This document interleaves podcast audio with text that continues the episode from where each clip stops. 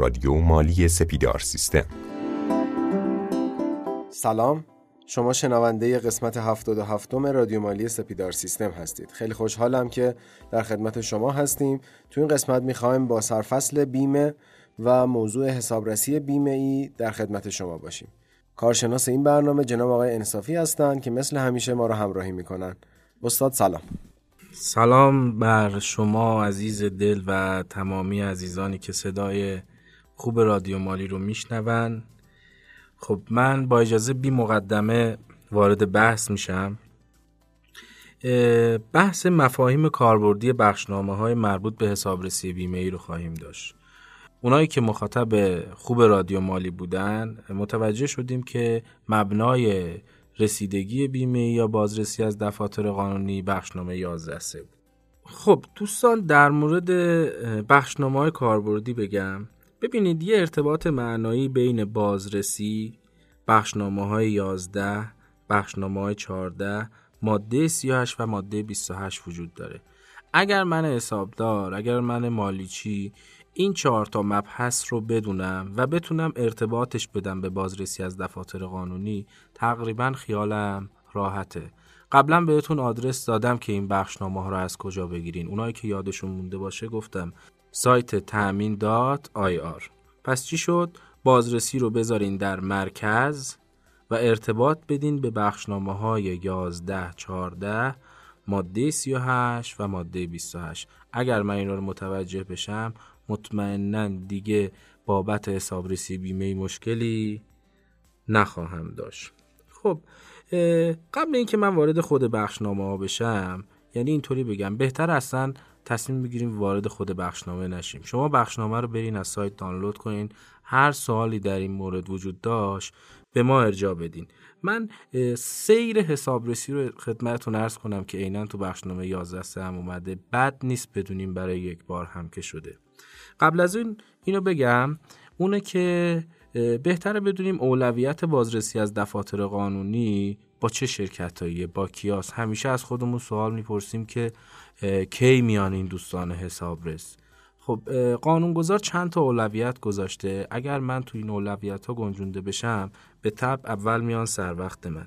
یکیش دستورات مدیرعامل و معاونت های استان هاست یا رؤسای فنی و درآمد همین استان ها به هر دلیلی دوستان تشخیص بدن یک بازرسی باید در شرکت انجام بشه برای مؤسسه حسابرسی اولویت با این هاست. یعنی اینم بگم درخواست باید از سمت شعبه به مؤسسه حسابرسی بشه و اولویت با کی بود؟ اولویت با این عزیزانی که عرض کردن ماده مهم 37 ماده مهم 37 در مورد نقل و انتقاله. اگر من به هر دلیلی رهنی اجاره خرید و فروش بخوام آدرس کارگاه هم رو عوض کنم. باز هم اینجا اولویت اولویت رسیدگی با منه. و در ضمن گاهی اوقات هم اگر من بحث نقل و انتقال داشته باشم بحث سال آخر از من ساقط میشه. دوستان اینم بگم. درسته من تو جلسه قبلی چند مورد چند مورد اعلام کردم بابت سال آخر. اما نکاتی هم تو رسیدگی وجود داره که این سال آخر رو مسکوت می‌کنه. یکی هم بحث ماده 37 بوده چرا؟ چون ماده 37 می‌خواد بیاد عدم بدهی یک کارگاه رو تعیین کنه. خب بنابراین میگه که آقا من باید از بد به تاسیس بیام حسابرسی اگر تا حالا نیومدم. یا از آخرین سالی که اومدم تا مطمئن بشم کارگاه شما بدهی نداره. شرکت های بعدی که تو اولویت هستن شرکت های در حال تصویه انحلال و ورشکسته هستن. همین امروزی که من با شما دارم صحبت می‌کنم موردی داشتیم به همین شکل شرکت منحل شده بود و درخواست حسابرسی شد و از سالی که حسابرسی نشده بود حالا یا بگیم از مبدع تأسیس با محدودیت ده ساله. خب ممکنه قرار هیئت داشته باشیم ما یعنی هیئت ها دستور به رسیدگی بدن. اینجا هم مؤسسه حسابرسی برای مراجعه به شرکت بحث دستور هیئت رو در صدر کار خودش قرار میده. و یا کارگاه هایی که حائز شرایط صدور مفاسا حساب بر اساس بازرسی دارن. مثلا شرکت هایی که خودشون مجری کارن. و یا اینکه اینطوری هم می‌تونیم از این استنباط کنیم. شرکت های معاف از پرداخت حق بیمه با ضریب. اینها مثل شرکت هایی که مثلا نرم افزاری هن، حسابرسی هن. این دوستان هم اولویت دارن در رسیدگی خب من تو اینجا چند مورد خدمتتون ارز می‌کنم بحث درخواست انجام حسابرسی رو با اجازهتون از اول میگم تا به برگه بدهی ختم بشه خب جناب انصافی تا شما گلویی هم تازه بکنید قبل از اینکه وارد این موارد بشیم من یه مروری بکنم. موضوع اولویت بندی بازرسی از دفاتر قانونی بودش که شما مطرح کردید و چند تا اولویت رو گفتید. دستورات مدیرعامل معاونت های امور استان ها و فنی و درآمد و ادارات کل استان.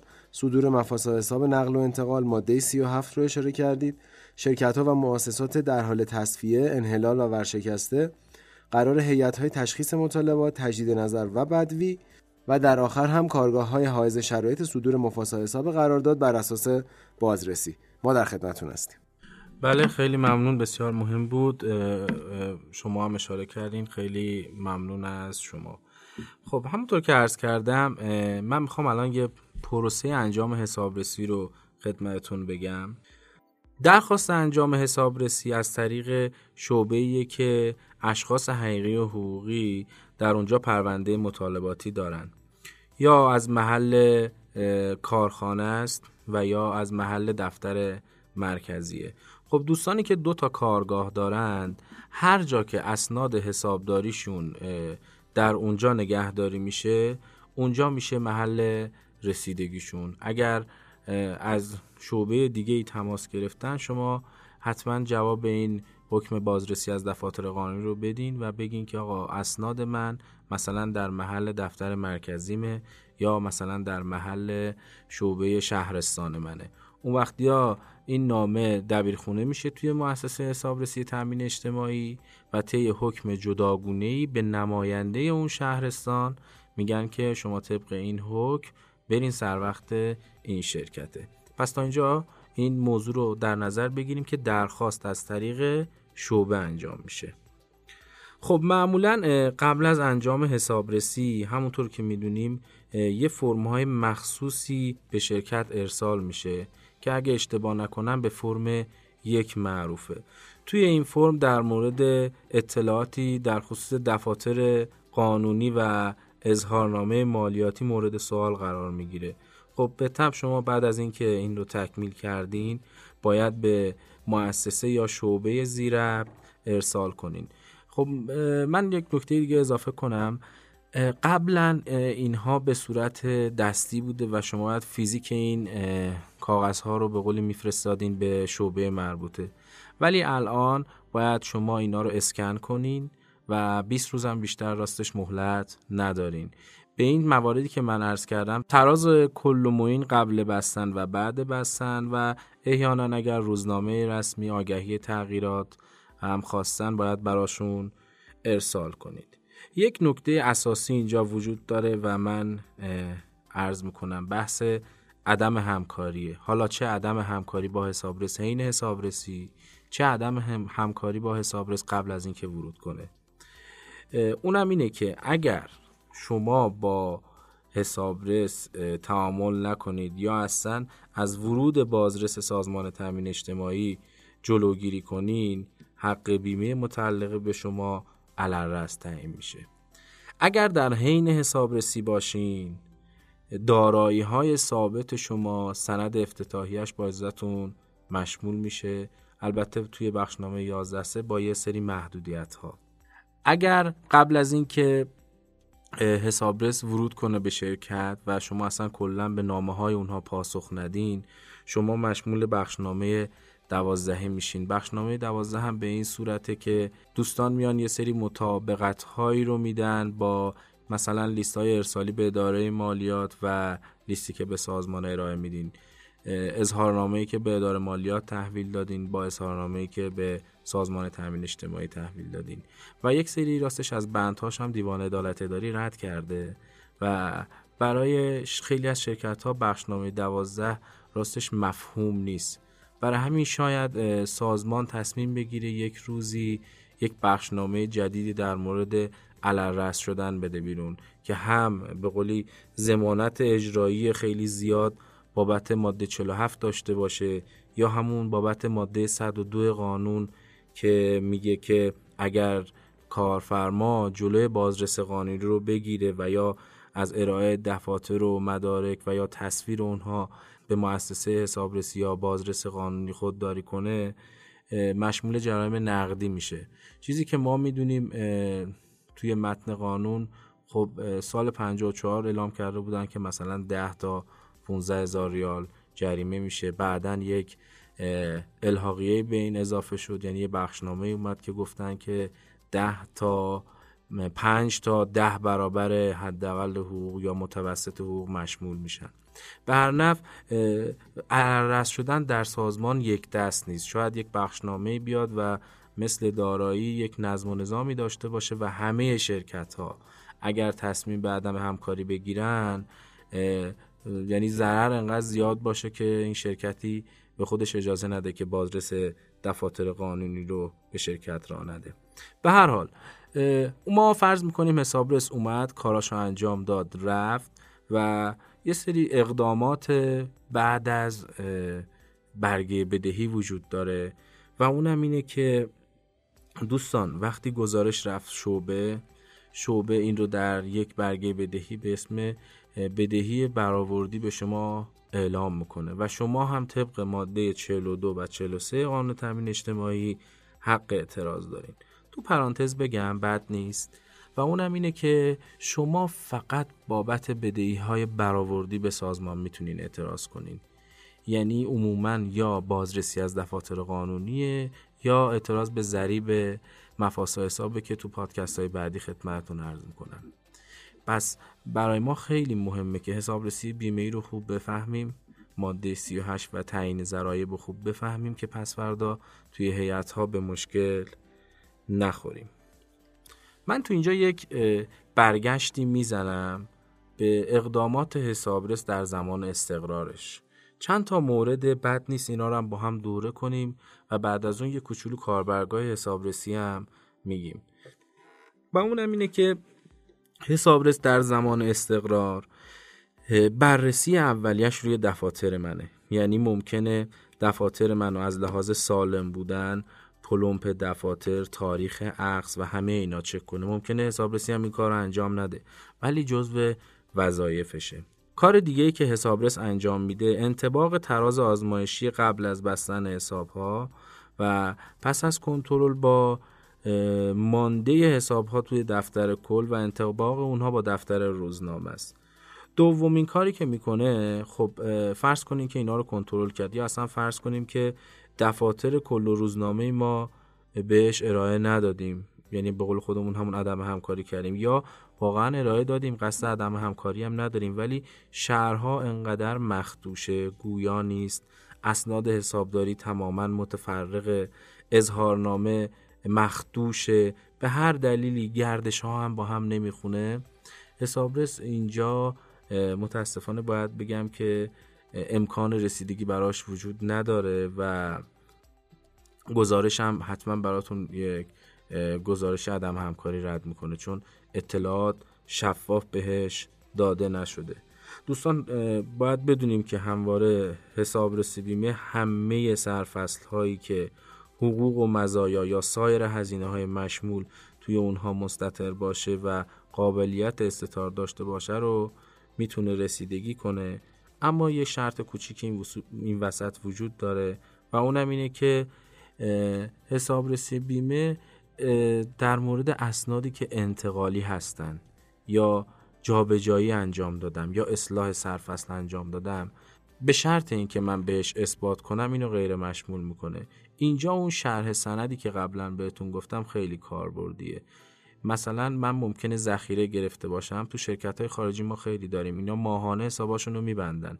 یعنی ماهانه یه عالم ذخیره می‌گیرن. پس کلمه ذخیره رو بنویسین ماهانه ممکنه انتقال سرفصل انجام بدن. یا ممکنه اصلا من در سطح پنجمم در مرکز هزینم انتقال حساب انجام بدم. پس بنابراین این شرحه اینجا خیلی به ما کمک می‌کنه. آقای انصافی توی صحبتاتون یه جا اشاره کردید به ارتباط سازمان تامین اجتماعی و سازمان امور مالیاتی که اظهارات ما حالا چه به عنوان شخص حقیقی چه به عنوان شخص حقوقی رو ممکنه با همدیگه مقایسه بکنن. حالا چه سمت سازمان باشه چه, چه سمت سازمان تامین اجتماعی باشه چه سمت دارایی یا همون سازمان امور مالیاتی این اتفاق واقعا داره تو کشور میافته و یک پارچگی اطلاعات وجود داره. سوال خیلی خوبی بود.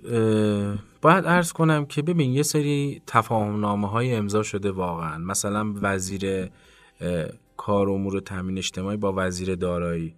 ارزم به حضورتون که یا حتی یه تفاهم نامه من شنیدم امضا شده بود که ممیزها یکی بشن. یعنی ممیز حسابرسی بیمه با ممیز دارایی یه نفر بیاد. برای این کار هم بازم یه تفاهم نامه بین مؤسسه حسابرسی تامین اجتماعی و ارزم به حضورتون جامعه حسابداران خبره انعقاد شد که اینها وقتی میرن برای حسابرسی عمل کرد حسابرسی بیمه هم انجام بدن. خب به طب وقتی ممیز یکی باشه شما نمی‌تونید دو تا اطلاعات بدی. من نمیگم کسی این کار می‌کنه خدای نکرده. ولی بله به هر حال ما نکات تاثیر خدمتتون عرض می‌کنیم. این سوال شما عمقش به اینجا برمیگرده. اما در مورد اینکه یک پارچگی اطلاعات وجود داره نه خیر همچنان وجود نداره. اما اگر شرکتی ارز کردم عدم همکاری بخوره. یعنی اینکه اصلا ما به مکاتبات سازمان تامین اجتماعی اهمیتی قائل نشیم. یعنی این فرم یک که میاد یا حکم حسابرسی که میاد اصلا من پر نکنم جواب ندم. به این بعضی وقتا من این اتفاق خودم دیدم. به خاطر سالانه شدن این حسابرسی بیمه ای خب خیلی ها به دردسر افتادن. شعبات هم پروندهاشون سنگینه. ممکنه مثلا یه بهمن ماه نامه تکمیل اطلاعات اظهارنامه بیمه ای می‌کنه. خب من منی که 29 12 سال مالیم تموم میشه و و تا سی که چهارم مهلت دارم به تپ حسابامو نبستم. نمی‌تونم به این تراز بدم نمی‌تونم اظهارنامه بدم نه های مالی دارم. هیچی ندارم. ولی بهتره که شما جواب بدین به این. و اینکه این عدم همکاری هم تو نکته و پرانتز ارز کنم حکم حسابرسی رو اگر شما بهش اهمیتی قائل نشین عدم همکاری می‌خورید.